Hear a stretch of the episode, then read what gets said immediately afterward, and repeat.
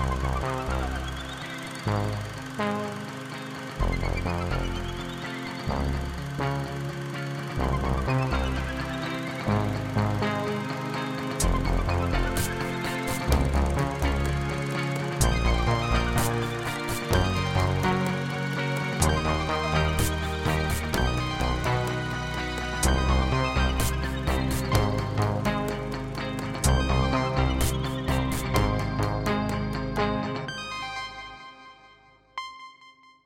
Bonjour, chères auditrices et auditeurs. Bienvenue dans ce second épisode de la balado-diffusion de Cinébule en voyage au Saguenay et au Festival Regard. Je suis Zoé Prota, votre animatrice, en compagnie d'Ambre Sachet avec moi derrière le micro. Bonjour Ambre. Salut Zoé. Ça va bien? Ça va bien et toi? Il y a deux jours, on était dans un train direction Jonquière et Chicoutimi en compagnie de 12 invités, des réalisatrices, des réalisateurs, des comédiens, des comédiennes, des programmateurs de festivals, des organisateurs et des participants à toutes les activités professionnelles de regard, donc des gens d'ici, des gens d'ailleurs, tous alliés dans leur passion du court métrage. Mais maintenant, on est, on est rendu sur place. On est à Chicoutimi. Le festival bat son plein. Et ça se poursuit jusqu'à dimanche. Euh, et on poursuit donc, nous, cette belle aventure de la balado in situ avec de nouveau une belle brochette d'invités. Donc, euh, restez avec nous pour la prochaine heure pour découvrir les réalisatrices et réalisateurs euh, Chloé 5 Mars, Valérie Carnois, Sandrine Brodeur des Rosés et Annick Blanc, ainsi que la productrice Maria Gracia Turgeon et la directrice générale de Regard, Marie-Hélène Rioux, qui sera avec nous également.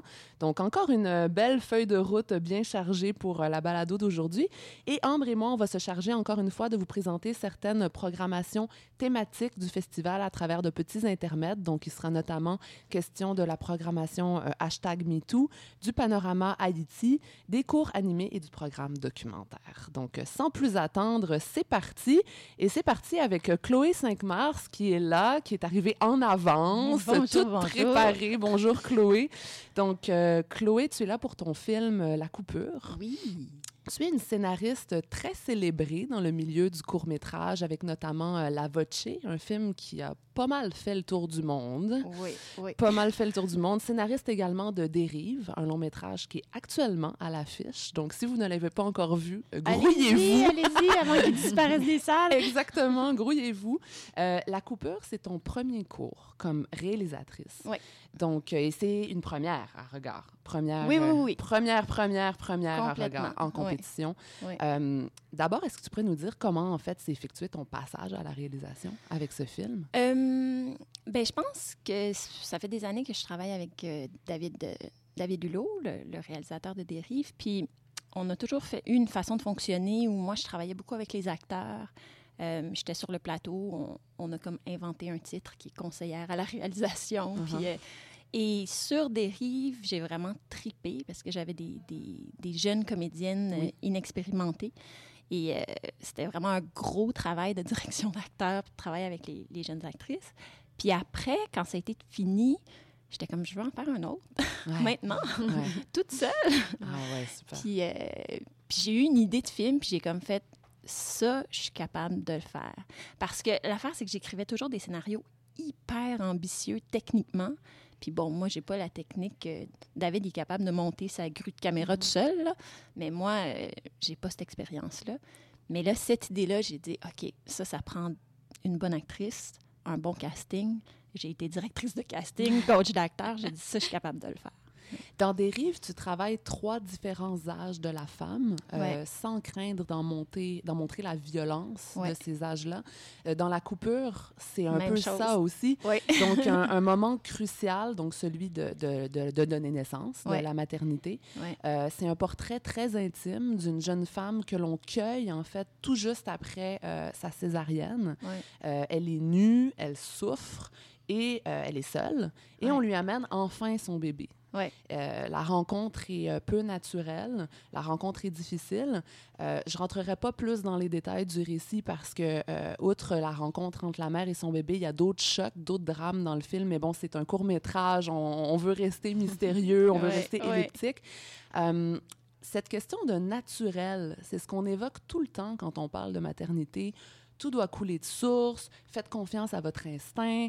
Questionner l'instinct maternel, est-ce que c'est encore tabou en 2019? Tellement. Tellement. Tellement. Puis moi, je dois dire, moi, j'ai eu une césarienne pour mon premier enfant. Puis ça a vraiment été un choc de voir la, la réalité de la césarienne. Puis je me disais, c'est comme un conte de fées. Tu sais, quand on nous parle de la césarienne, ça va bien aller, ça va être beau. Tu arrives dans un, un univers euh, blanc, immaculé, ça va être propre. Puis je trouvais qu'en dessous, c'est vraiment trash. Mhm. En dessous, tu te fais charcuter, puis c'est dark, puis la première rencontre avec l'enfant, c'est difficile. Tu pas l'instinct initial parce que tu as été séparé à la naissance. Puis je me disais, j'avais comme cette idée de, de comptine ou de, ou de conte de fées où on te présente ça comme cute, mais si t'écoutes les paroles d'une comptine, c'est vraiment oui, trash. on, va, on va- on va en reparler tantôt, ça c'est clair. C'est ça, la césarienne, c'est souvent une souffrance niée, je pense, parce qu'en fait, tout le monde dit, euh, c'est la fameuse phrase, l'important c'est que le bébé aille bien. Ouais. Euh, Est-ce que l'hypermédicalisation de la naissance, c'est un autre tabou aussi? Oui. Ouais. Complètement. Euh, tu sais, le, le traitement de la femme comme si elle avait une maladie, en Ouais. fait, là. Alors que, je veux dire, c'est normal euh, et ça devrait être... euh, je pense qu'il y, a- y y une facilité trop grande à passer à la césarienne, là. Ça, c'est ma, mon expérience Ouais, dans- au personnelle. niveau médical. Oui, oui, oui. Puis, euh, puis euh, c'est ça, il y a comme un, un non-respect, je trouve, de la femme aussi. Qui est, qui est- Je voulais juste le suggérer un petit peu dans le film. Tu sais, je voulais pas faire un film sur le non-respect de la femme, mais Mhm. je voulais qu'on sente vraiment que euh, il y a quelque chose de pas naturel, puis il y a quelque chose où on, on lui fait pas confiance. euh, puis j'ai vraiment choisi aussi dans le casting, j'ai choisi une pour faire l'infirmière, une accompagnante à la naissance. C'est aussi une bonne Mhm. actrice, mais je voulais vraiment la personne qui a de la facilité avec les bébés, qui tient le bébé, le bébé se calme. Euh, donc, dans le casting, j'ai fait ça aussi pour... euh, Mais en même temps, ça m'a frappé quand même le personnage de l'infirmière, à quel point c'était réaliste, parce que, bon, les infirmières, évidemment, sont des femmes formidables et font un métier extrêmement exigeant, mais il y a un côté très... euh, très expéditif quand Ben, il y en même. a tellement, elle- elle- ça. alors cette pauvre cette pauvre mère est- est- a très mal, elle a sa cicatrice qui la fait souffrir et puis on lui dit bon pour allaiter, alors tu fais ça, tu mets le coussin sur toi puis genre bye bye, tu sais. ouais. Puis là, après, cette, euh, cette, euh, cette inadéquation qu'on ressent quand on devient parent, tu reçois un bébé du jour au lendemain, puis elle sait tellement pas quoi faire avec. Exactement. Et ouais. ça, j'ai trouvé ça incroyablement subtil. Parce que tout le monde te parlera de l'instinct maternel concernant ce film, mais ça, c'est comme une couche de subtilité en plus. Ouais. En fait, qu'on sait pas quoi faire avec un être, un être Non. humain, Ouais. tout jeune, tout, tout- qui vient si petit, si fragile. Puis pour moi, après une césarienne où on a été séparés à la naissance, c'est une adoption Mm. qui s'opère en fait. C'est, pas vraiment euh, l'instinct initial. Oui, c'est mon enfant. C'est là, je vais choisir cet enfant-là parce qu'on me dit que c'est le mien. Puis Mhm. je vais. C'est ça qu'on voit justement, puisqu'on parlait justement de du terme même l'instinct maternel. Aujourd'hui, c'est même galvaudé comme terme. On en Ouais. parle comme quelque chose, comme si toutes les femmes l'avaient en elles. Ouais. Euh, puis aujourd'hui, il y a de plus en plus de femmes qui se disent euh, child free, puis qui veulent pas d'enfants. Il y a aussi des mères, qui, elles sont mères, mais disent je n'avais pas l'instinct Ouais, maternel. exact. Oui. Ou Ouais, ça ouais, se ouais. développe. Je- je l'ai pas ça se ressenti développe dans la durée aussi, des bien fois. sûr. Puisqu'on voit justement qu'au début, elle a du mal à connecter. Puis Ouais. voilà, après, il se passe d'autres choses. Mais c'est- Ouais. pour elle, c'est pas quelque chose. Pourtant, elle- je veux dire, elle était enceinte, donc elle, voilà, Ouais. elle a eu le temps aussi. Mais forcément, il y a une distinction avec. Oui, mais je pense que moi, c'est quelque chose que je trouve vraiment choquant. Que, on dit toujours enlevez pas les bébés aux, aux animaux quand ils viennent d'accoucher. Enlevez pas un bébé à, à la chatte parce qu'elle ne reconnaîtra pas. On fait encore ça à des mères. On les sépare de leur enfant à la naissance, puis après, on dit occupez-vous du bébé, mais Mhm. Tu sais la pas comment? chimie Tu sais du pas corps fait que Ça ça marche, ouais. pas. Là, Ouais. Tu sais, tu reçois le bébé, tu dis je sais pas c'est qui lui. tu sais. exact. On parlait de la comptine tout à l'heure, Ouais. euh, du conte et tout ça, Ouais. euh, parce que euh, sans, sans vendre de punch, euh, la chanson, il y a une chanson qui a une grande importance dans le film. C'est un peu le lien qui va Mhm. permettre à- au personnage de la mère de connecter avec le bébé. Elle lui chante une chanson, Ouais. une chanson qui donne un moment super doux, mais les paroles de la chanson sont très très violentes. Ouais. C'est Ouais. quoi cette chanson? Ben, moi, mon père me chantait ça quand j'étais petite. Ok. fait que c'est vraiment une chanson. euh, en fait, c'est une chanson que j'aimais toute petite, puis qui après m'a complètement terrifiée. Euh, la, la légende de Saint-Nicolas, pour pas la nommer. Et, euh, et mes enfants, je leur ai chanté aussi. puis eux autres, ils, tri- ils trouvent ça le fun. C'est un peu, un peu euh, film d'horreur euh, cute. Oui, elle prend son sens à la fin aussi. Ouais, c'est ça qui c'est est ça. beau, comme tu disais tout à l'heure, le, le rapport un peu euh, violence puis amour. À la Ouais. fin du court métrage, on, on sait pourquoi elle était là aussi. Oui, oui, oui. Euh, très rapidement aussi, tourner avec un bébé naissant, c'est comment? Parce que Elle C'était vraiment un tout petit bébé là, oui, à oui, l'écran. c'est- C'était c'était des jumelles, en Ouais. fait. Je dis que c'était un jumeau, mais c'était des jumelles. Puis, euh, en fait, c'était compliqué à caster parce que je voulais une actrice qui allait vraiment et des bébés qui t'aident vraiment. Mhm. Et donc, il fallait une maman qui accepte que ses bébés se fassent allaiter par une, Une autre femme, femme. une autre femme. Ouais. Donc, ça, c'était compliqué, mais une fois sur place, c'était presque du documentaire, en fait, parce Ouais. que c'était vraiment une première rencontre entre une maman qui allait et des bébés qu'elle connaît pas. Incroyable. Que Ça a servi aussi. ça a servi beaucoup, oui, oui, oui. Ah, c'est super ça. Ouais. Wow. bon, ben, je rappelle le titre du film. Ça s'appelle La Coupure. Chloé Saint-Mars, merci d'avoir été avec nous. Merci Bon à vous deux. festival Regard. Merci. Oui, vous autres. Euh, Ambre, tu vas nous parler euh, d'une première programmation thématique euh, au Festival Regard. Je te laisse la parole pour hashtag MeToo. Tout à fait. C'est sans doute le mouvement le plus important des dernières années, un mouvement de libération de la parole pour des milliers de femmes que Regard tient à prolonger avec un programme thématique nommé MeToo. Comme le dit le festival, une forme d'extension artistique au phénomène.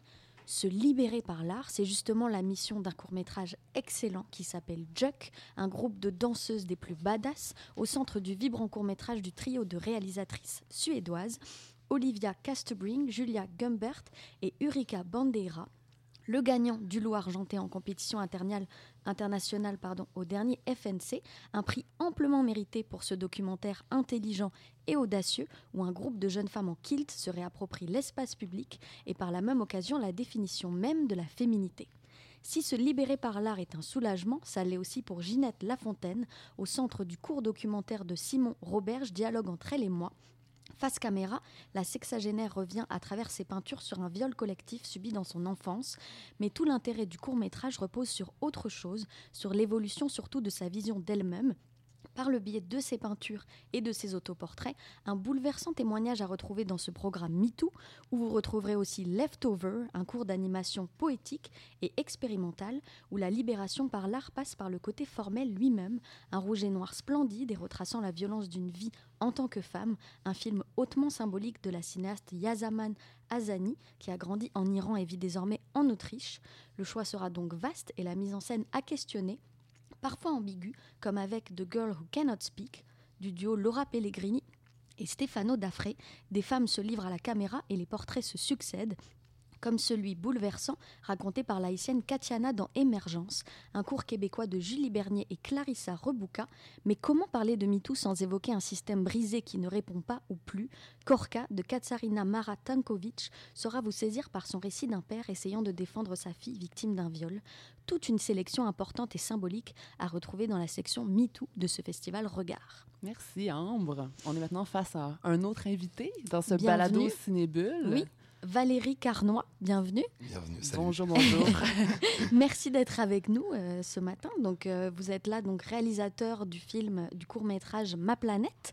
Euh, Est-ce que c'est votre première fois à regard d'abord? Ah, C'est ma toute première fois à regard au Canada, en Amérique. Bon, Point la première fois. Oh, alors, parfait. C'était une première choc. fois pour nous. Voilà. Je ne suis même pas passé par Montréal ou, ou Québec City, je suis directement arrivé Tout à. Saguenay. Donc je ne connais que du Canada, Saguenay. Alors, c'est un film euh, qui a gagné des prix. euh, du- notamment jury presse du festival Les Enfants Terribles.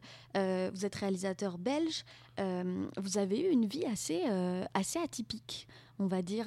Vous avez eu, quand vous étiez jeune, des problèmes liés à la surdité et vous disiez créer des mondes et des histoires, si je me trompe pas, dans votre tête. Ouais, j'ai eu. c'est un truc, je n'aime pas trop en parler, mais c'est rigolo que vous, vous avez dû. vous avez dû lire en effet, je vois l'article. Oui, oui, j'ai eu euh, des problèmes de surdité assez importants. Et euh, en effet, j'ai euh, du coup, je vivais un peu dans une, une espèce de bulle jusqu'à 8 ans en tout cas. Ça faisait fort rire mon frère parce que je, je développais, comme on dit, des, des amitiés euh, un peu fantomatiques. Et vous avez fait euh, des études donc de psychologie d'abord, Ouais. euh, où vous avez commencé en fait à bidouiller entre guillemets euh, avec la vidéo, des concours euh, Exactement, ouais. vidéo. Euh, En fait, j'ai toujours voulu faire euh, du scénario, être Ouais. scénariste. Mais bon, c'était quelque chose de complètement euh, Un peu inatteignable. inatteignable, Mhm. exactement. J'avais personne dans la famille, je connais personne qui, qui était dans le milieu du cinéma. Donc, du coup, j'ai fait euh, de la psychologie. mhm. C'était la philo ou la psycho, puis voilà. Selon- Justement, on va y revenir, puisqu'effectivement, il y a un petit peu de psychologie quand même, euh, d'aspect psychologique en tout cas dans votre, euh, dans votre court-métrage. Vous avez quand même commencé, vous avez découvert l'Afrique euh, grâce à votre mère, Ouais, et c'est là que vous avez commencé à tourner exactement. vos premiers films, si je me trompe pas. C'était d'abord documentaire. Exact. L'idée au début, c'était un documentaire. Donc, j'étais tombé dans cette région. donc, ma mère était tombée amoureuse d'une région du Sénégal qui s'appelle la Casamance. Ouais. Une région en difficulté à l'époque. Euh, et du coup, j'ai été voir un peu pour voir ce que ma mère bidouillait, comme vous dites, Mhm. euh, là-bas. Et donc, j'ai découvert une espèce d'univers complet qui m'a fasciné, surtout par rapport à la danse. Je suis très, très fort fasciné par la danse. Même sur la magie noire. Vous avez fait un, Oui, sur un la- petit film sur, la le magie noire en fétichisme Afrique. et le maraboutage, en effet. Alors, bah, ça vient vraiment à ça- rejoindre l'histoire de, de votre film qui mélange plusieurs arts, en fait, plusieurs. euh, euh, plusieurs bah, en fait, il y a, vous avez fait un, un film aussi sur l'architecture et la danse qui s'appelait Jeunet. Euh, Ma planète, donc pour le rappeler, c'est l'histoire d'un couple, euh, Henri et sa femme Marieke, je sais pas comment on prononce. Marique. Marique. Marique. C'est Ou néerlandais. la Euh, chanson de Jacques Brel. C'est un Qui petit sont, euh, hommage euh, à ma copine euh, qui s'appelle Marie. Qui sont donc boulangers. Euh, la femme d'Henri, on va dire qu'il y, a- un problème de désir en fait euh, euh, dans ce couple-là. Et Henri, jusqu'au jour où voilà, il y a une petite dispute dans la boulangerie et Henri rencontre une photographe qui, qui l'admire, en tout cas qui le voit avec, avec un regard différent et qui aime sa bedaine et, et qui le prend en photo. Donc, qui aime les courbes de son corps. Voilà, qui aime Voilà. les Les courbes de son rondes. corps.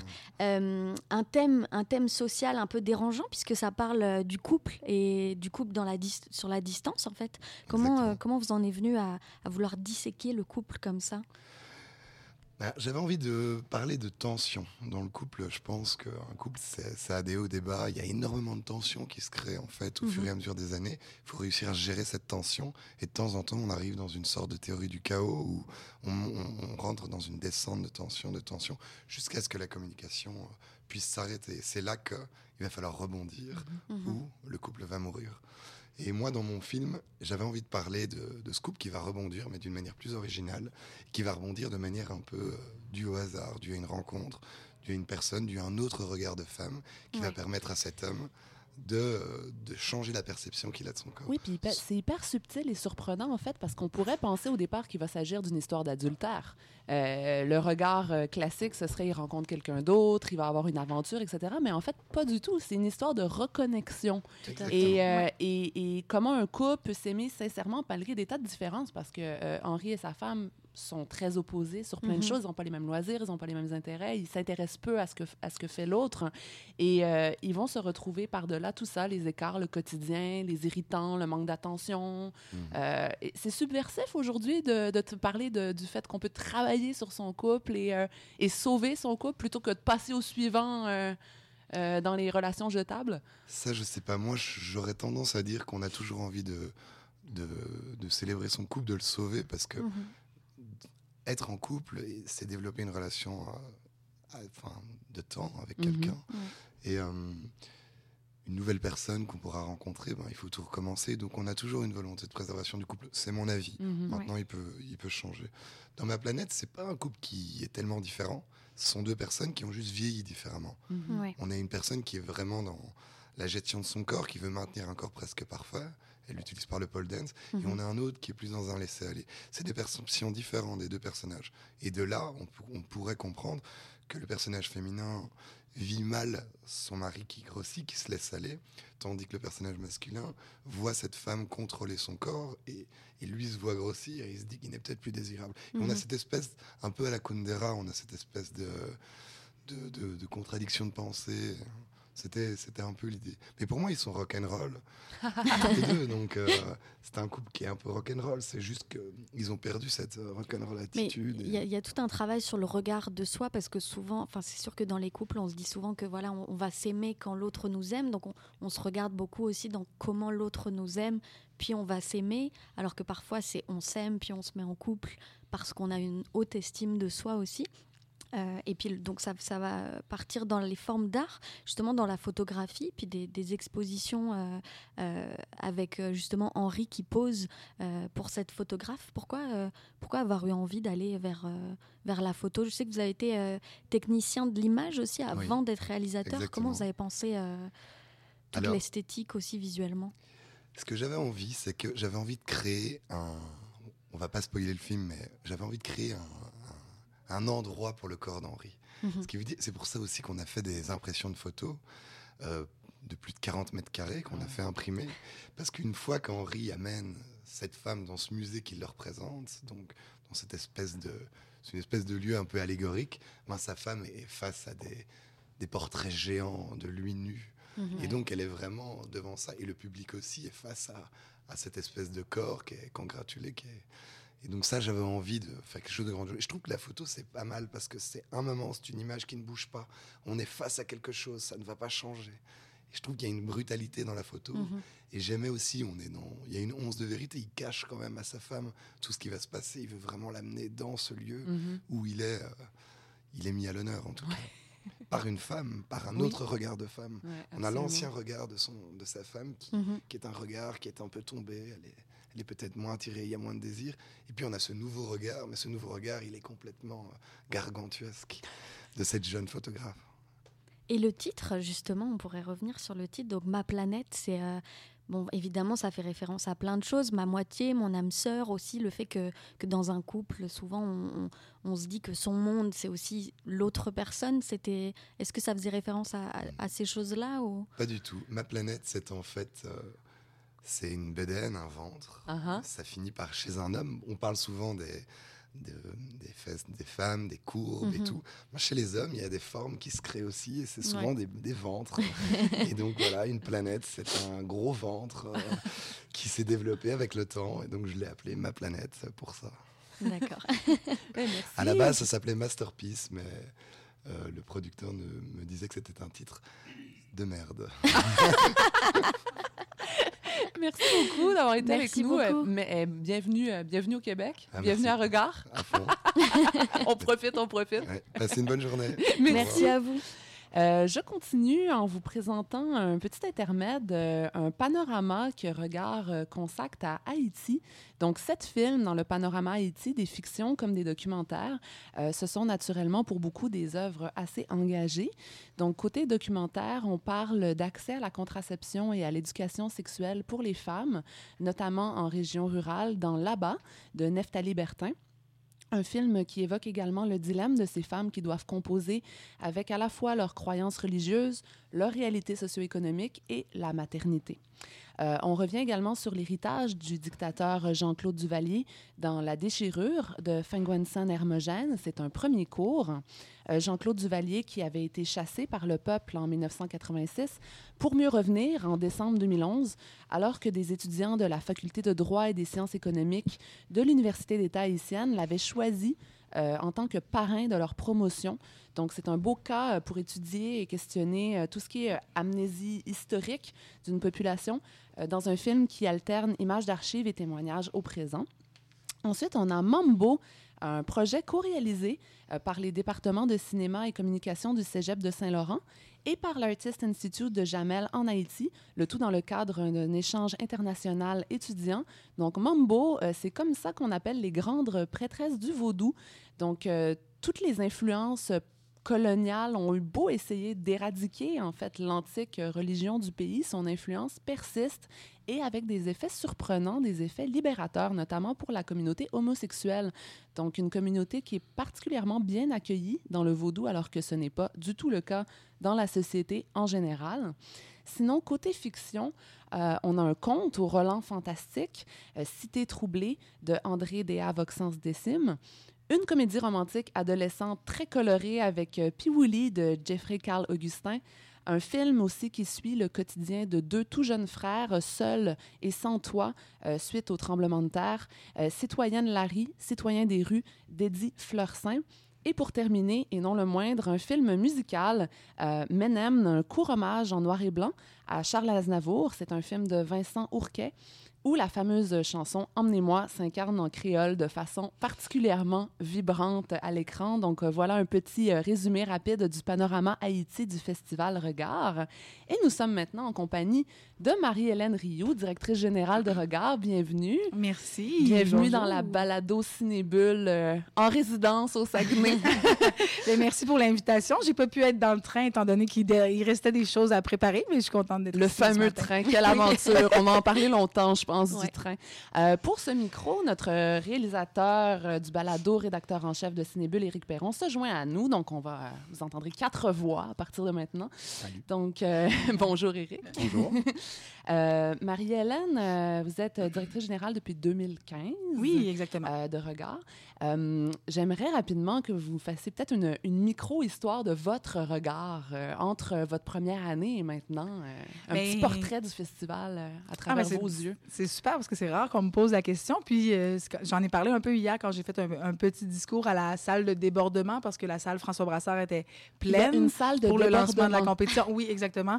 OK, tenez-vous là pour dire, de débordement au Festival Regard.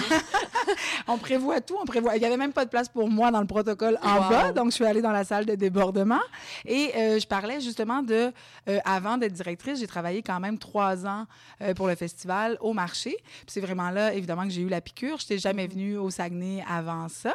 Et c'est vraiment parce que Yann Guéler, qui était directeur à l'époque, m'a donné la chance Mhm. de, même si j'avais pas énormément d'expérience, je sortais de l'université, j'étais quand même toute jeune. Et euh, il m'a donné vraiment la chance d'apprendre euh, à faire ce travail-là et à avoir un travail que j'adore.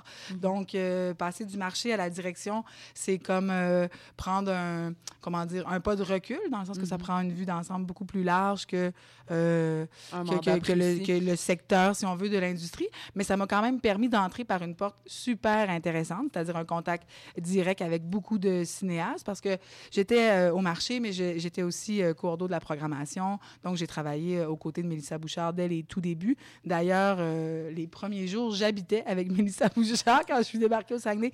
Donc, euh, c'est vraiment euh, une famille tissée serrée, regard. Et puis, le fait de passer de marché à direction, ben, ça m'a permis vraiment d'apprendre beaucoup de choses. Ben, écoute, c'est formidable que tu répondes ça parce que j'ai envie de rebondir avec ma première question. En 23 ans, il y a déjà eu trois relèves de la garde à regard et jamais le festival n'a mis un genou au sol. Euh, du moins en apparence, en tout cas, de l'extérieur. Euh, c'est quelque chose d'assez impressionnant. Comment est-ce que comment tu l'expliques ça? Ben moi, c'est quelque chose qui me rend énormément fière parce que je pense que c'est ce qui donne la force à cette jeunesse, en tout cas le dynamisme, si on veut, de, du festival, c'est c'est des transitions-là. Euh, mais c'est sûr que euh, ceux qui étaient là avant moi, et euh, je vais faire de même, évidemment, ont assuré une transition vraiment euh, euh, à travers des outils de transmission de savoir et de aussi les gens qui ont travaillé à regard avant s'impliquent souvent après. OK. Euh, Quand on est à regard, on y reste. on y reste. On y y reste. reste, puis on peut toujours se référer à ces personnes-là. Évidemment, on les appelle pas tous les jours, euh, le jour et la nuit, mais quand même, ils restent Oui, vraiment disponibles, puis ils sont là pour le bien du projet. Ils sont tatoués regard après. Oui, Euh, donc, il n'y a pas de malaise. Puis souvent, on invite les nouveaux à pouvoir parler avec euh, ceux qui ont été avant. Puis il y a comme une philosophie qui se transmet. Ceci dit, je pense que c'est vraiment une grande chance et un grand privilège qu'on a de pouvoir faire cette passation-là si facilement. Et je pense que ça prend toujours des jeunes directeurs à regard, en. Mhm. Fait que j'ai juste 31 ans. Mais justement, euh, le- le- on parlait justement du volet MeToo tout à l'heure en Oui. intermède. Euh, Il y a beaucoup de place aussi qui est donnée aux, aux réalisatrices. Est-ce que est-ce qu'il y a un vent nouveau Il y a une émergence qui vous a donné envie euh, aussi d'aller les chercher? Comment comment ça s'est fait aussi, euh, même par rapport au choix des programmes thématiques? Euh, ben, le programme MeToo, c'est particulier puisque ça faisait quelques années déjà qu'on avait eu cette idée-là euh, depuis le, le début du mouvement. On voyait déjà émerger euh, le sujet dans certains courts-métrages, mais on attendait qu'il y ait, ass- ben, c'est-à-dire qu'il y ait assez de contenu pour Oui. en faire un programme fort Mhm. et aussi un, un timing. Donc, Mélissa, ça, ça faisait longtemps que c'était dans sa tête. Donc, il y a ça, mais évidemment, tu sais, on va avec aussi tout ce qu'on reçoit, tout ce qu'on voit. Tu sais, le- la sélection d'année en année, c'est une représentation de, de, de, de l'année en ce que- de tout ce qui s'est fait ou de, tout ce qu'on a pu voir. Et puis, évidemment, ben, il y a de plus en plus de, de courts-métrages euh, réalisés autant par des femmes euh, que par des hommes. Donc, euh, nous, sans se soucier nécessairement, bon, tu sais, de respecter la parité et tout, on essaye de, représenter le mieux possible chaque année de, de courts-métrages, en fait. Vous voyagez partout dans le monde, dans d'autres festivals euh, d'envergure consacrés au court-métrage.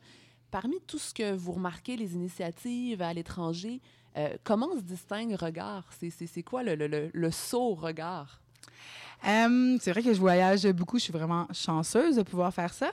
Euh, et puis, euh, il y a beaucoup de les festivals qui sont que de courts métrages. On se ressemble quand même beaucoup. Il y a une énergie qui se dégage de ces festivals-là. Et euh, moi, c'est quelque chose qui m'est très cher, que ce soit exclusivement de courts métrages. Quand ça a commencé, regarde, c'était sur la relève. Il y avait du court, du moyen. Mais on se distingue maintenant beaucoup par le court. Puis je pense que ça, ça va rester. Ceci dit, je pense que c'est l'accueil, vraiment beaucoup, et la qualité de l'expérience, parce que des courts métrages sur un écran, euh, ben, c'est un peu pareil au même à chaque fois, Euh, mais euh, l'expérience et le public. Moi, je pense que le public euh, au Saguenay qui est là euh, à chaque soir, à chaque séance, il est vraiment extraordinaire et je pense que c'est là que Regard se distingue. Donc, dans l'accueil des invités, dans l'accueil du public, dans les films, les et vraiment dans les expériences Mhm. et, euh, et les quelques surprises qu'on se garde dans notre petite poche cachée. depuis, euh, depuis trois ans, donc vous êtes qualifié pour euh, les Oscars Oui. comme festival, comme organisation. Euh, vous êtes assurément euh, très fier de cette reconnaissance-là, puisque ça paraît dans vos publicités. Euh, Est-ce que ça, ça change quoi dans la vie du festival?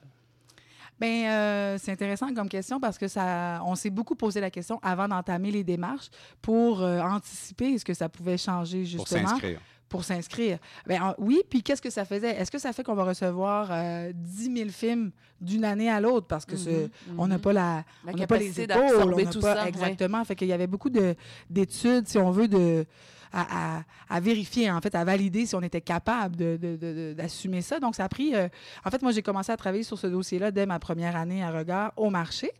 Euh, et puis, donc, ben, je suis vraiment contente de l'avoir réalisé euh, comme, comme directrice.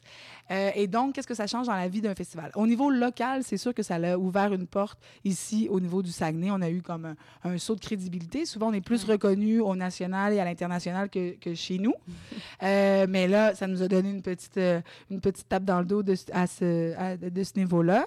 Euh, et puis, euh, évidemment, à l'international, eh bien, euh, des réalisateurs comme Valérie pour Ma Planète, plusieurs réalisateurs maintenant réussissent à avoir le financement pour voyager jusqu'ici parce que Regard fait partie de la liste des festivals à laquelle on veut aller au Canada pour un Donc, court-métrage. potentiellement plus d'invités internationaux pour Regard. Exactement. Et moi, je trouve ça toujours intéressant d'avoir un festival où est-ce que tous les réalisateurs d'un programme sont présents pour présenter leur film. Donc, moi, c'est un objectif que j'ai. Quand tous les réalisateurs qui ont un film à regard, je vais commencer par ceux en compétition, mais un jour, ce sera tout le monde, euh, seront là.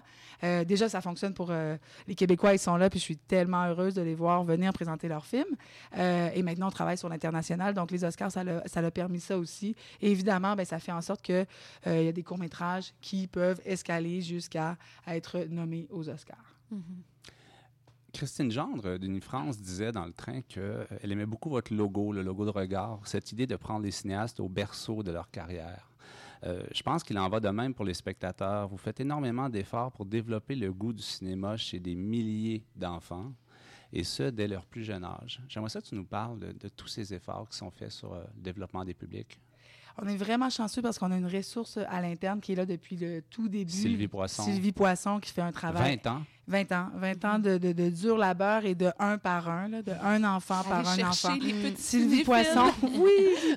C'est vraiment, euh, elle, elle, se- elle se fait appeler la madame du court-métrage, partout où elle va, où est-ce qu'elle est jeune. Et c'est vraiment littéralement ça. Elle, elle- elle adore son travail. Elle continue de le faire avec beaucoup de passion. Et elle a formé des gens pour l'aider à. à- c'est-à-dire pour, pour perpétuer, dans le fond, la, euh, la tradition, puis a augmenté le nombre de jeunes qu'on va visiter. Et, euh, mais c'est quand même grâce à elle qu'on a réussi à faire un contact très direct avec les enseignants. Ils nous connaissent, euh, ils savent ce qu'on fait, on a un dialogue avec eux très, très proche. Donc, ça a vraiment ouvert des portes partout. Et puis maintenant, ben, je pense qu'il n'y a, a aucune école secondaire qui se passe d'une projection de regard, ça c'est certain, dans toute la région. Les écoles primaires, ben, ça dépend toujours des, des- des programmes, des années. Des, des, des fois, il y a d'autres offres culturelles aussi, mais c'est très rare qu'on se passe d'au moins une projection ou d'un atelier. Puis on arrive toujours avec des nouvelles propositions pour développer d'autres euh, classes. Parfois même, cette année, on avait, euh, je pense hier ou avant-hier, il y avait une école qu'ils ne pouvaient pas se permettre, mais nous, on avait une petite place dans la salle. On a dit, allez, venez, Mhm. venez cette année, c'est correct. Nous, dans le fond, ce qu'on veut, c'est que les- la salle soit pleine, que les films soient vus, puis qu'on passe un beau moment. Et c'était tellement chouette parce que je suis allée à cette projection et il y avait déjà des réalisateurs. Donc, une réalisatrice de la Norvège, Mhm. De réalisateurs québécois. C'était la première fois, ben, pour la première fois que le mercredi, si on veut, des réalisateurs euh, viennent présenter aux jeunes. Donc, le, le contact des jeunes avec ces réalisateurs-là, les films, c'est vraiment, euh, c'est sûr que ça les convainc de revenir l'année l'année suivante. Mhm. C'est unanime qu'il y a quelque chose qui se passe là avec le court métrage québécois en ce moment. Euh, on l'entend des, euh, des justement des étrangers qui se viennent à regard cette année et tout ça. Qu- Qu'est-ce qu'il y a? Qu'est-ce qu'il y a avec le court métrage québécois? Qu'est-ce qui le rend si euh, vibrant? C'est quoi ses spécificités? Hmm, c'est une très bonne question. Ben, je pense qu'il se distingue, ben, de un, parce que je pense qu'on s'y reconnaît beaucoup, nous, mais euh, je pense que de- de- d'un point de vue de l'international, des étrangers, je pense qu'ils reconnaissent une certaine authenticité, Mhm. certaine façon de parler franche, Mhm. et puis euh, je pense qu'on ose dans le court-métrage québécois. C'est à ça que ça sert, le court-métrage, de- d'oser, d'expérimenter, d'essayer des choses. C'est pas toujours parfait, mais euh, on s'en tient pas à quelque chose de très De euh, carré, conventionnel, de carré. Puis il y a une force quand même narrative, je dirais, quand- dans beaucoup de courts-métrages québécois qu'on retrouve pas nécessairement dans d'écriture. cinématographies. Oui, je pense Ouais. que le scénario, euh, euh, c'est quand même une des forces des courts-métrages, en tout cas du moins ceux qu'on a euh, sélectionnés Mhm. cette semaine, mais, euh, mais de, de- de- de ceux qu'on a vus aussi là, avant d'en arriver à la sélection. Et puis bon là il reste deux jours et demi au festival. Moi, j'aurais une dernière oui, vas-y, question. vas-y, une vas-y, vas-y, question. vas-y. Qu'est-ce que tu aimerais voir s'améliorer à regard? Euh, par quoi commencer? Euh, j'aimerais beaucoup euh, avoir une plus grande variété de salles, par exemple, pour le festival. Bon, c'est très technique et logistique, Mhm. mais on- ça demeure qu'on est euh, au Saguenay et que euh, c'est juste cinq jours dans l'année. Quand tu es juste cinq jours dans l'année, on dirait que tu peux pas exiger de, faire, de construire une salle parce qu'on va te dire, mais Mhm. cinq jours sur 365, tu sais. Mhm. Mais par contre, tu sais, on a une très, très grosse salle ou une très, très petite salle et euh, j'aimerais vraiment avoir euh, une salle intermédiaire, si on veut. Et si jamais on la faisait, ben euh, ce que j'aimerais aussi beaucoup, comme j'ai dit tantôt, on on, on veut pas présenter du long métrage. Par contre, moi, ça me fait de la peine quand même de voir des réalisateurs de cours passer au long et ne pas pouvoir présenter leur long. A- ça Mhm, arrive ouais. souvent qu'on nous appelle ou qu'on nous écrit Ah, moi, j'ai fait mon, mon premier long métrage. Est-ce qu'il y aurait moyen de Mhm. travailler ensemble? Euh, Jean-Marc Roy, cette semaine, il a présenté Mhm. des histoires inventées au Ciné-Club. Donc, si j'avais cette merveilleuse salle, je pourrais présenter des longs euh, durant l'année. Et j'aimerais beaucoup présenter des longs de réalisateurs de cours qu'on a vus passer à regard. Comme Donc, un suivi, en fait, de ceux qui Absolument. Oui, une ont- programmation Surtout à qu'on a- oui. Mhm. Surtout qu'on a un public qui est là, qui les suit. C'est un public très fidèle. Mhm. Donc, je suis certaine qu'il y aurait un intérêt euh, Pour suivre pour leur revenir- vedette locale. Absolument, Absolument. vraiment. Fait que je pense que c'est pas nécessairement pour l'événement parce qu'il arrive à une certaine maturité, mais nos activités à l'année sont appelées euh, à se développer euh, en ce sens-là. Ben, c'est tout ce qu'on vous souhaite, tout le bonheur qu'on vous souhaite. Donc, deux jours et demi encore à regard euh, 2019. Merci Marie-Hélène Rio d'avoir été avec nous. Merci, beaucoup Merci pour l'invitation et bon festival. Merci, Merci. merci. Ambre, tu vas nous parler des documentaires présentés à regard. Tout à fait. Pour ceux qui ne ratent jamais les RIDM, les rencontres internationales du documentaire de Montréal, et qui sont accros à la représentation du réel au cinéma, Regard a exactement ce qu'il vous faut avec son programme thématique documentaire.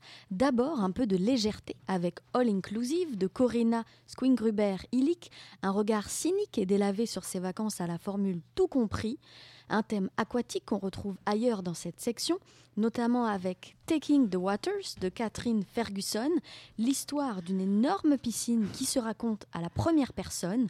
Tous ceux qui gravitent autour d'elle se racontent aussi à travers elle. Un documentaire extrêmement paisible qui prend le temps et saura vous apaiser si vous acceptez de vous laisser bercer par le bruit des vagues, les pas de voguing et l'étendue des plans magnifiques qui vous donneront assurément envie d'aller piquer une tête pour se sentir même un petit peu plus en vie. Virage à 90 degrés en termes de gravité de sujet avec le court-métrage Suspension d'audience, un premier film de Nina Maricio où vous plongerez dans les coulisses d'une audience en direct, un meurtre de quatre personnes de la famille d'un homme qui assiste au procès de l'accusé, qui brille par son absence, un sujet si unique qu'on se demande comment la réalisatrice a eu les accès pour cette salle. Cinq personnes aucunement liées à la justice discuteront du procès entre les audiences et c'est assez fascinant de les entendre illustrer et évoquer ce qu'on connaît tant face aux faits divers. Swatted, de son côté, revient sur le SWAT, cette unité de police américaine spécialisée dans les missions dangereuses, Ismaël Geoffroy Chandoutis nous emmène sur les traces de ceux qui se font piéger sur Internet et chez qui cette unité débarque alors qu'ils jouent à des jeux en ligne. Un bon 20 minutes sous tension qui illustre et décrit les dérives d'un système, des histoires de loups en somme, et c'est tout à fait littéralement ce que raconte le dernier cours de cette série, Historias de Lobos d'Agnès Meng, une sélection dédiée au réel à ne manquer sous aucun prétexte cette fin de semaine à regard. Merci Ambre. Nous sommes maintenant en compagnie de Sandrine Brodeur Desrosiers, réalisatrice de Juste moi et toi. Bonjour, Bonjour. Sandrine. Bonjour. Bienvenue, bienvenue. Merci. Euh, le film arrive tout juste de Berlin. Oui. Euh, la Berlinale, donc euh, Génération K+, c'est une section de la Berlinale qui se dédie au cinéma jeunesse, mais un peu plus vieux, donc des cinémas ados, pré-ados ou des sujets qui traitent de la jeunesse. Euh, vous avez eu L'ours de cristal euh, du Oui. meilleur court-métrage de fiction. Euh, en plus, dans la même catégorie, euh, meilleur long métrage, c'est Une colonie de Geneviève Duluth-Dessel qui a remporté euh, L'ours Oui, de cristal. C'est juste incroyable. Euh, donc d'abord, bravo pour la Merci. représentation québécoise, la représentation féminine à, à la Berlinale cette année. C'était comment Berlin? Euh, C'était complètement euh, fou. En fait, on est allé, on était déjà très, très heureux d'être sélectionnés. euh, En première mondiale. Oui, c'est ça. C'était c'était toute une. On était déjà comblés. Ouais, Alors. Euh, et là-bas, il y a deux choses que j'ai remarquées principalement. C'était ben, la présence des enfants, en fait. Euh, nous, on se questionnait à savoir comment ça allait, ça allait être reçu. Ça met en scène une enfant de 8 ans et demi, euh, roumaine, nouvelle arrivante. Mais euh, en fait, c'est ça, on savait pas, parce qu'il y a beaucoup de considérations dans le film que je peux pas dire, mais quand on, se, on, se demande si, on se demandait si les enfants allaient bien le recevoir. Et les questions des enfants étaient fantastiques, tellement Wow. intelligentes. On dirait que moi, ça m'a ça m'a fait comprendre pourquoi la culture, c'était si important, en fait. Euh, il, il était vraiment capable d'allier concept avec émotion euh, au- au- euh, de se rattacher au personnage. Alors, euh, on, a, on a eu droit à des questions euh, vraiment touchantes et vraiment fantastiques du public jeunesse. Wow. Et l'autre chose qui m'a vraiment euh, marqué, c'est la, la- la présence des, des autres réalisateurs, réalisatrices. En fait, il y avait beaucoup de femmes, mais, mais c'était vraiment un désir de changer la représentation des, des gens qu'on voit à l'écran. Euh, donc, c'était c'était de, de- de nuancer les propos, nuancer les personnages, euh, nuancer aussi le féminin le masculin, de- de- d'offrir... euh, tu sais, je me rappelle, il y avait... C'est un peu l'exemple que je donne tout le temps, mais il y, a un film que j'ai adoré qui était un homme euh, maori en Nouvelle-Zélande assez baraqué. Puis la, la réalisatrice voulait représenter son père, mais pour elle, là-bas, c'est des hommes qui sont assez... de base, il y a le préjugé qui sont violents, etc., Mhm, etc. mhm. Euh, Et puis, elle, elle voulait vraiment représenter un homme doux. C'était la Mhm. relation qu'elle avait eue avec son père. Donc, euh, c'est... ces, ces changements-là de, de personnages à l'écran, euh, de, de, de se retrouver plus à l'écran, en fait, euh, c'est puis à travers la douceur aussi, puis d'aimer la sensibilité. j'ai trouvé ça, j'ai vraiment apprécié. Puis ça peut être violent et sensible à la fois, mais... Oh mon Dieu, oui, justement, on, on y vient. donc, euh, Juste moi et toi, c'est donc l'histoire d'Eva, qui a 8 ans, euh, qui quitte Montréal, direction le Mexique, Oui. euh, à bord de l'énorme camion en compagnie euh, de son père. Elle ne rêve fatalement que d'aller à la plage. Son père a d'autres projets. projets qui ne seront dévoilés qu'à très petite touche euh, tout le long du film. Je n'en dirai pas plus pour ne pas éventer de surprises, mais donc sans entrer dans les détails, on peut quand même dire qu'il est question des, des grandes migrations euh, illégales, selon certains, des populations du sud euh, vers le nord. Euh, c'est un film très intime, mais qui aborde en même temps des questions très grandes. C'est un road movie aussi, Oui. avec peu de personnages. Euh, comment vous avez tourné? Donc, vous avez tourné au Québec et au Mexique? Euh, bon, ça, c'était la grande question. En fait, nous, naïvement, on s'était dit, ah, ben, on va juste descendre. En fait, ça se passe avec un gros truck 18 roues. Donc, Oui. euh, on s'était dit, ah, ben, on va, on va embarquer dans un truck, on va demander les permis, vu que, tu sais, en auto, on pourrait le faire sans permis. On Mhm. aurait été un petit peu wild. Mais avec un gros truck, c'est un petit peu dur à cacher l'éléphant à la douane. inaperçu, oui. c'est ça.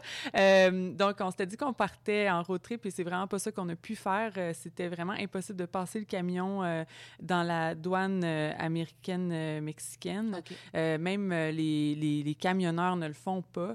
Donc, il a fallu trouver deux camions pareils, mais c'était aussi impossible parce que en, en Amérique du Nord, c'est juste des camions de 2011 et plus qui sont sur la route et en bas, c'est, je sais tous les anciens Ah oui, camions en bas. Donc, euh, au bout de... ah, C'est six jours avant le tournage qu'on a réussi à démêler ça. En fait, il n'est pas, il est- il est pas exactement la même couleur, mais la colorisation a réglé ça. Mais je ne sais pas si j'ai vraiment répondu à ta question, mais c'était quand même un... un- Oui, oui, je voulais fallait- comment le, tournage s'était déroulé. Oui, en fait. il a fallu tricher. Euh, On a trouvé des déserts, mais c'est ça qu'on a tourné dans la, autour de Tijuana, Oui. euh, qui est proche de la, de la, de- des lignes, mais euh, au Mexique. Mais ce qui était intéressant dans cette région-là, c'est qu'on pouvait passer à travers vraiment différentes. Il y avait de la montagne, il y avait de la mer, Mhm, il y avait mhm. des, des côtes fantastiques, il y avait aussi Mais du les plans sont magnifiques. désert. Mhm. euh, alors, on avait une variété qui nous permet de sentir le road trip. Euh, Il y a une scène qui m'a profondément marquée dans le film, c'est celle où Eva passe une grande partie de la journée seule dans une chambre euh, de motel euh, pendant que son père est parti, ouvrez les guillemets, travailler. La petite, elle, elle est en sécurité. Je veux dire, elle a de quoi manger, il n'y a personne qui va venir lui faire quoi que ce soit, mais elle est quand même enfermée et seule. Et c'est quelque chose que j'ai trouvé super violent, mais en même temps, c'est très doux parce qu'on a accès à son monde intime en silence, toutes les petites activités qu'elle va se trouver à faire dans cette journée de solitude.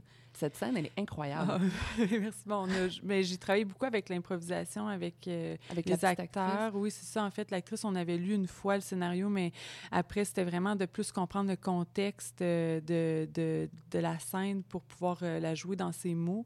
Parce que le texte était écrit au départ en français, mais l'auteur, euh, Louis Molinier, qui est super bon, et euh, Joanne Deschambault, qui est une fantastique productrice aussi, euh, elle avait, il y avait- il y avait vraiment eu en tête de, de, de mettre en scène des Roumains, mais on avait ouvert, en Oui, fait. Parce que c'est ça. Donc, le- vous- vous- les deux acteurs, le père et la mère, euh, la- le, Le- père et la petite fille, oui. pardon, parlent en, un peu en français, mais surtout Non, en roumain. Je lui donnais le choix, en fait. Euh, comme elle, ça fait un an qu'elle est à. Montréal. Donc, elle je- passait de l'un à l'autre comme ça. Oui, oui, oui. Ah, C'était vraiment génial. le quotidien. Oui. Mhm. Puis euh, c'est ça, mais en fait, cette scène-là, particulièrement, était. euh, c'est ça, c'était. On a joué un peu avec l'improvisation, mais aussi la. Mais ce que je voulais représenter aussi, Oui. c'est à travers le film, c'est le père qui était qui était aussi, je pense, qui veut vraiment avoir des vacances avec sa fille, Oui. euh, un peu naïvement, mais euh, je pense que c'était vraiment... Je voulais pas que ça, ça soit un, un mauvais père, entre guillemets. Non, je non, trouvais le- absolument pas. le rapport entre l'ambiguïté euh, Ouais. plus intéressante, puis c'est la, la douceur que, que- aussi le moment privilégié d'une jeune fille avec son père. Mais c'est tu sens énormément d'amour entre les Ouais, deux. ça. ouais, ouais. Et puis il y a beaucoup de non-dits justement. Ils sont incroyables les deux sur, euh, sur l'intériorité, aussi Mais sur le le- jeu qui est vraiment euh, peu expressif, mais on Mais c'est comme des à... petites déceptions un peu tout le temps. Ouais. Puis le- Mhm. L'enfant, c'était aussi ça qui était difficile à trouver en casting. C'était un enfant qui était capable d'accéder à la déception. Souvent, un parent peut être déçu d'un enfant, mais une enfant qui, qui est déçue d'un parent, c'est- ça arrive plus tard. Ouais. Ouais. Alors, ce- ce- ces petites déceptions-là, c'est aussi ce moment de proximité-là qui, c'est ça, qui malheureusement peut créer des mini-déceptions euh, d'enfants, mais adultes aussi. Euh, je voulais aussi parler de tes euh, activités connexes de réalisatrice parce que c'est vraiment très passionnant d'apprendre que non seulement tu enseignes la direction d'acteur à l'Université Concordia, Oui, ben, en remplacement de Michel Langto. en remplacement de Micheline Langto, Non, ça se place bien dans une conversation Non, quand mais même. je dis toujours quand, tu sais, comme ça, c'est c'est sa place. Mais Et, c'est- euh, Elle a tourné un film, fait que je l'ai fait. Oui, tout à fait. Puis aussi, tu es cinéaste formatrice auprès du Wapikoni Mobile. Oui, j'ai fait pendant plusieurs années. euh, Donc, euh, en fait, euh, ces expériences-là, le contact avec les étudiants, le contact avec les, euh, les participants au Wapikoni, Ben, le contact humain, c'est c'est ce qui compte le plus. Je pense aussi, euh, j'ai étudié en jeu, euh, puis je trouvais que le, le côté empathique envers les personnages, le côté euh, euh, de- d'empathie, c'est quand même moi ce qui me drive, ce qui, Ouais. ce qui m'alimente. Puis j'ai découvert au Wapikoni, ce qui est intéressant autant au Wapikoni qu'avec les étudiants, c'est de plonger dans d'autres univers que les miens. Tu sais, c'est vraiment Mhm. d'aider à acheminer leur vision. donc, moi, il faut que je me retire un peu, mais j'apprends énormément d'eux en même temps. de, puis ça, ça m'apprend aussi sur les différentes manières de, de s'ouvrir à la narration, de s'ouvrir aux, différents, euh, aux différentes manières de raconter des histoires, parce que souvent, on est cantonné dans une... On est habitué de regarder des films d'une certaine manière, mais Mhm. quand on s'ouvre à- au début de, de ce processus-là, c'est tellement riche euh, créativement, donc euh, ça m'apprend beaucoup à aussi retrouver cette liberté-là de création. Mhm. Formidable. Merci beaucoup, Sandrine Ben, Brodeur merci. Desrosiers, d'avoir été avec nous, euh, juste moi et toi, donc à, à regard, euh, dans les prochains jours. Et puis, je vais continuer avant- en vous parlant des cours euh, animés euh, de regard, parce que doit-on encore préciser en 2019 que l'animation n'est pas destinée au seul jeune public? Donc, les cours animés de regard, c'est des propositions cinématographiques d'animation en format court pour un public adulte. Euh, six films composent ce programme. Euh, je débute avec The Juggler de Skirmanta Jakaite.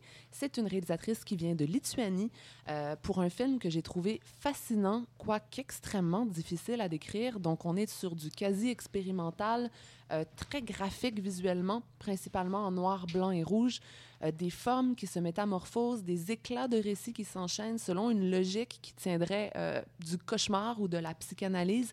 C'est vraiment une proposition très surprenante. Euh, autre film que j'ai beaucoup apprécié, Rough House de Jonathan Huxon. Une prenante histoire d'amitié, de manipulation et aussi de désespoir entre quatre jeunes hommes, quatre jeunes punks dans le Liverpool de la toute fin des années 70 à l'époque de la New Wave. Coup de crayon nerveux, délicieux accent britannique. Euh, c'est une histoire assez complexe qui est très bien maîtrisée en un petit 15 minutes. Ensuite, on a Riviera. C'est une esquisse nostalgique qui nous vient du réalisateur français Jonas Schlesing. Euh, on suit les habitants d'un immeuble, euh, principalement des personnes du troisième âge, vraiment dans la torpeur de l'été, de la canicule, de la canicule pardon, et au bord de la piscine. Euh, dans The Flood is Coming du londonien euh, Gabriel Bummer, un ermite se prépare, seul dans sa forêt, à affronter le déluge. Le dessin est ici cubiste, voire surréaliste. Un surréalisme bien présent également dans Entre Sombras, un film portugais des réalisatrices Monica Santos et Alice euh, Guimaraes. Une esthétique sublime de film noir d'avant-garde où une jeune femme part à la recherche de son cœur qui a été volé. On travaille ici techniquement la pixelation et le stop motion avec de véritables comédiens. Stop motion également, mais cette fois avec de merveilleuses marionnettes.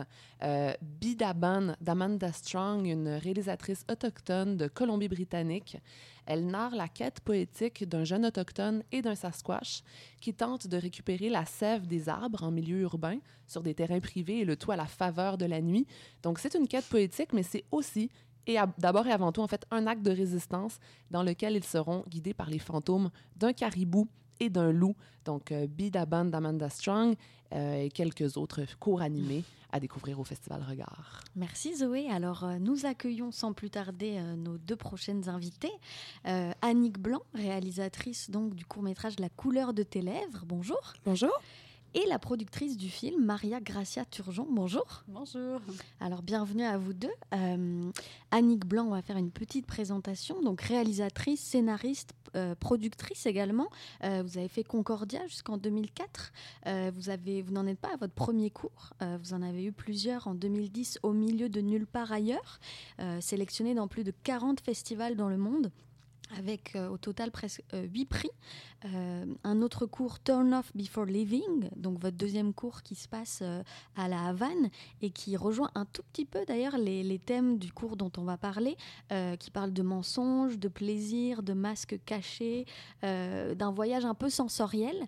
Euh, la couleur de tes lèvres, donc, euh, c'est un cours qui, qui passe à regard. C'est un scénario assez brillant. Euh, donc, c'est un film de fin du monde. On imagine que c'est pas très original, puis on se rend compte que finalement, c'est une idée euh, assez loufoque qui fonctionne complètement. Euh, donc, c'est la fin du monde. On est dans une planète qui devient irrespirable. Euh, et puis là, il y a deux survivants. Et alors, c'est même pas des victimes, c'est des vrais combattants. On a l'impression qu'ils vivent la fin du monde depuis. euh, ils y sont habitués, on va dire. Euh, un homme et une femme avec leur masque d'oxygène. Alors, lui était à la pêche où il était plongeur, puis il avait un, gardé son masque sur lui, et puis il se rend compte en se promenant euh, que finalement, voilà, on, on peut plus respirer. Euh, il rencontre une femme donc qui elle est- a survécu dans, dans une cuisine et qu'elle a gardé un, un masque elle aussi. Euh, c'est un regard très cynique aussi sur l'instinct de survie. Euh, comment ça s'est fait ce projet? Ben, en fait, euh, j'aime pas beaucoup les films avec des dialogues, donc euh, l'idée d'avoir... euh, Ah oui, justement, moi, j'allais aborder euh, plus tard le film sans parole. Exactement. Donc, euh, c'est un de mes amis qui avait eu cette idée-là, puis ensuite, euh, c'est moi qui est partie avec. Ben, il me l'a donné aussi, mais je l'ai pas juste Pas volé. On est encore amis. et, euh, et mais cette idée, donc, de ces deux personnages qui pouvaient pas parler, mais qui sont coincés ensemble, qui Ouais, doivent se découvrir. quand même. Il communique justement donc avec ses gestes de, de, de plongée pour lui, justement. Je le trouve assez drôle avec ces gestes-là. Donc, cette idée-là, ça m'avait vraiment plu. Mais c'est vraiment, euh, justement, oui, c'est ça, c'est à quel point l'instinct de survie prime sur, sur- À quoi ça sert de survivre si on n'a plus personne à aimer, en fait? Mais en même temps, notre instinct animal nous pousse à survivre. Donc, Mhm. c'était c'était cette idée-là qui, qui me plaisait euh, de- d'explorer avec ça ces deux personnages-là sont vraiment confrontés. Puis en plus, ils s'aiment pas tellement non plus. Euh, je veux dire, comme. Ils, vont pas naturellement l'un vers l'autre. Ils, ils sont pas un super bon match, mais ils sont les deux derniers qui ça. restent là. Ils sont obligés, coincés. ils sont obligés de s'entendre un petit peu. Exactement. Mais ils s'aiment pas particulièrement. Puis finalement, ils vont se rendre compte que quand même, ben, un humain, c'est mieux que pas d'humain non plus. Euh, Et que, et que ça sert à rien. Donc voilà, ouais. C'était c'était cette idée-là qui me plaisait d'explorer. Euh, Maria Gracia Turgeon, donc vous êtes la productrice euh, du film. Vous avez fondé votre propre société de production, Léona Films, en 2015. Euh, vous êtes aussi la productrice de Fauve. Oui. Euh, vous avez un faible pour la fiction. Euh, comment vous avez euh, embarqué sur le projet?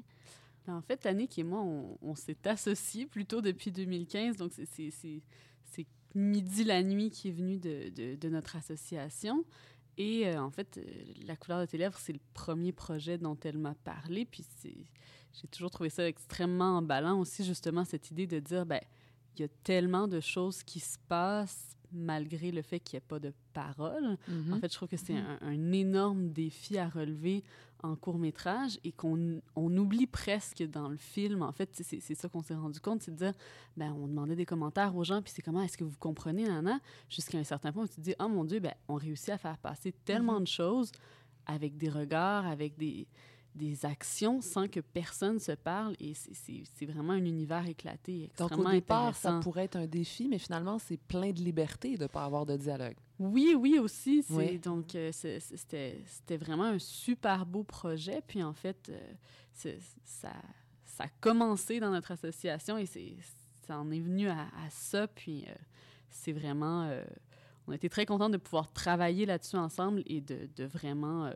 travailler maintenant sur tous nos projets aussi également ensemble. là. Donc... Mhm. euh, donc, c'est c'est un projet qui a non seulement euh, été agréable à faire pour le projet en soi, mais qui nous a amené aussi beaucoup les deux euh, pour, euh, pour midi la nuit. Et comment s'est passé le financement, justement? Est-ce que ça a été un- une sorte de frein aussi, ce, ce fait y ait- que, ce soit un scénario assez atypique sur... euh, Oui, oui, oui. euh, oui, tout à fait. En fait, c'est ça qui est étrange. tu sais, Ça semble une histoire simple, mais en fait, oui, ça trouble le fait. euh, Donc, euh, c'est quand même un, un film qui est passé, ben, un peu comme tous mes films, en quatrième dépôt. Parce qu'il faut toujours me rendre au quatrième dépôt.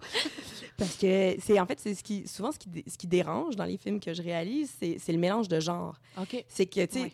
C'est très drôle, mais c'est très horrible. Il y a un mélange. Oui. d'horreur, euh, il y a un mélange d'onirisme. a- et ce mélange de tons, en fait, euh, peut brouiller les pistes. euh, Exactement. Ben, à la lecture dérange encore plus. Finalement, euh, je réussis toujours à l'image. Mes trois films sont sur ce même mélange de tons-là. Mon long métrage, pareil, on est encore en quatrième début pour ce long métrage-là. C'est là, mais ça veut là, dire que c'est c'est bon bien, moment, voilà, c'est Mais bon. c'est ça, mais le rendu là, ça devrait être bon si, euh, si on en croit euh, la règle. Mais donc, c'est ça, oui. c'est- Ce mélange de tons à la lecture dérange tout le temps. Mais moi, c'est vraiment ma vision de, ma, de, de la vie, en fait. J'ai- j'ai- Ouais. Généralement, c'est quand. plus réaliste, finalement. Bah oui, c'est quand je vais le plus mal que j'ai besoin de plus rire ou, euh, ou souvent quand je, ben, quand je ris le plus, c'est parce que je vais le plus mal. Donc cette espèce de, de, de contraste-là, pour moi, il fait vraiment partie de ma vie. Puis, mais à la lecture, c'est toujours très troublant, ouais. Donc, C'est- euh, ça que vous aviez envie d'a- d'apporter au film de fin du monde qui a été fait, refait et puis qui, qui se prend un peu au sérieux mais finalement. oui. Ouais, moi, je, le, le film, je le trouve hilarant, là. Oui, Je sais oui, oui. Mais il y a peut-être qui le trouve vraiment Très décalé. Oui, oui, c'est drôle, c'est drôle. je trouve ça très drôle. Mais mon monteur, lui, il voulait tout le temps qu'on aille dans l'émotion. Il voulait tout le temps qu'on aille dans le drame. Ah. Moi, à chaque fois, j'étais crampée dans la salle de montage. Je disais, mais pourquoi tu ris? Il me trouvait tellement tordu. mais, mais moi, j'ai besoin de rire dans ces moments-là, ouais. Mais oui, c'est sûr que ça a été compliqué pour le financement. On a d'ailleurs dû le tourner en deux Deux parties. blocs, ouais. Parce qu'on n'avait on avait pas encore la sonnette quand on a tourné le premier bloc, qui sont tous les extérieurs. On a fait ça en mini-équipe dans le vent de la Gaspésie à 10 personnes. C'était bien intense. Mais pour la scène finale, qui est plus grandiose, avec tout ce décor-là, ce buffet-là, on, on espérait recevoir l'appui de la SODEC rendu là, puis on a eu la chance de, de l'avoir finalement. Justement, je voulais parler de la direction artistique du film qui est absolument remarquable, avec tous ces objets épars, euh, filmés en gros plan, singularisés. C'est tellement... Ce décor, il est incroyable, quoi. Ouais, j'ai vraiment eu de la chance. J'ai travaillé avec euh, deux personnes merveilleuses, Geneviève Huot et puis Marie-Pierre Fortier. Euh, et puis, euh, mais vraiment, euh, la, la maison de la femme qu'on découvre, là, on l'a trouvée comme ça pas mal. Cette dame-là a cette maison comme ça, puis je cherchais... Avec tous ces objets-là. Avec tous ces objets-là, ma directrice a pu juste aller jouer là-dedans, puis déplacer les trucs un peu à l'écran. Mais quand on a trouvé ça, mais c'était pour moi, c'était, je voulais une espèce de poésie du trop plein, je disais, Mhm. Oui. parce que tu sais, c'est- un peu ça. Puis on voulait aussi que le monde continue. Tout- Toutes les junks qu'on a créés, une fois qu'on est tous morts, vont continuer, vont rester derrière. Ouais, ouais. Donc on voulait vraiment que tout ça reste, puis qu'il reste plus que ça. Puis on, on voulait vraiment, tu sais, tout ce qui peut continuer à bouger, comme le bonhomme vert en, en plastique qui bouge tout seul, le poisson qui bouge tout seul. Tu sais, on voulait que les- comme il n'y avait plus d'humains pour bouger, Le décor ben, vit encore. Ouais, le décor, lui, vit encore. C'est tout ce qu'on a relaissé comme triste héritage de notre passage sur Terre. Tous ces éléments kitsch. Oui, c'est tellement kitsch, effectivement.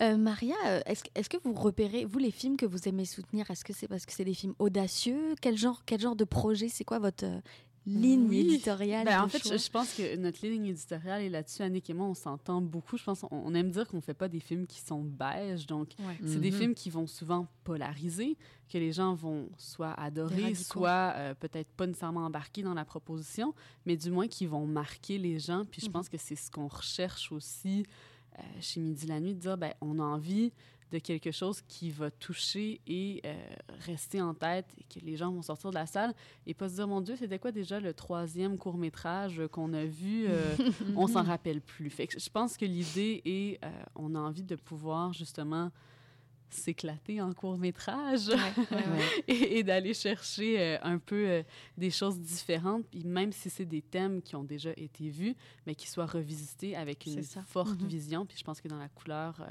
de tes lèvres, ben, c'est absolument ça. là. Annick a une vision euh, assez, euh, assez intéressante et forte pour euh, amener un sujet comme ça aussi loin. Mhm. Justement, le titre, La couleur de tes lèvres, bon, évidemment, on va pas spoiler, mais ça, ça, ça peut faire penser à la fin. Puis quand je parlais des masques qui tombaient, c'est ça aussi, c'est que quand la fin du monde arrive, euh, ben, plus personne fait semblant. En Ouais. fait, il n'y a plus d'hypocrisie, il n'y a plus de faux semblants, on n'a plus le temps pour ça. Puis c'est un petit peu ce qui se passe entre ce duo. Exactement. Oui, ça m'a pris du temps de trouver le titre. Pendant longtemps, le, le, le- le tri- le- le film s'appelait Souffle. Puis, euh, mais ça- c'était un peu justement. euh, puis finalement, je l'ai trouvé. euh, c'est bizarre, j'étais allée voir. euh, euh, voyons, euh, le film, là, la, la couleur de l'eau, The Shape of Water. Oui, c'est en oui, regardant The Shape of Water, dans le générique, j'ai fait Ah, il y a de quoi, The Shape of Water, la couleur de tes lèvres. Ça m'est sorti comme ça à la fin de ce film-là. Mais je voulais un titre, parce que le film est assez poétique, je voulais un, un titre Oui. justement qui l'était aussi. Mais c'est même un film aquatique. Vous parliez justement, parce que bah, évidemment, il y a le L'espèce- début. L'espèce de danse, euh, affrontement entre les deux Oui, personnages, ça pourrait se passer sous l'eau. Oui. On a l'impression que les objets vont se mettre à, à- à monter, à remonter à la surface. Ça aurait été beau, ouais. Ouais. Ça aurait été plus cher encore. Oui. Et donc, le long s'en vient peut-être? Normalement, là, Oui, on, on l'espère. On l'espère euh, le tourner à l'automne prochain, en fait. Super. Super. Bon, ben bravo. Bienvenue à Regard avec Merci la couleur beaucoup de tes lèvres. Passez un bon Merci. séjour. Merci. Et c'est donc ainsi que se termine euh, cette aventure de Cinébule au Festival Regard. Tout Euh, à fait. deux balados en trois jours. Près d'une vingtaine d'invités. Quand même. Euh, il nous reste encore deux jours et demi de festival avant de reprendre la Allons en route. profiter. Ah oui, en profiter, reprendre la route vers Montréal. Donc, euh, ce fut vraiment un réel plaisir d'être ici au Saguenay avec tous les artisans de regard et les courts-métrages euh, qui voyagent de plus en plus. Donc, chers auditeurs, vous découvrez les propos des cinéastes, mais vous avez encore plein d'occasions de découvrir leurs films. Merci à tout le monde. Merci à tous les cinéastes et organisateurs de nous avoir accordé de leur temps, de nous avoir partagé leur passion. Merci, euh, Ambre Sachet, pour Merci cette aventure intense et stimulante. Merci à Éric Perron, rédacteur en chef de Cinébule, réalisateur de cette balado-diffusion. Donc, Cinébule, c'est une revue de l'Association des cinémas parallèles du Québec, euh, soutenue par les Conseils des arts du Canada, du Québec et de Montréal. À très bientôt, chères auditrices et auditeurs, et surtout, chers cinéphiles.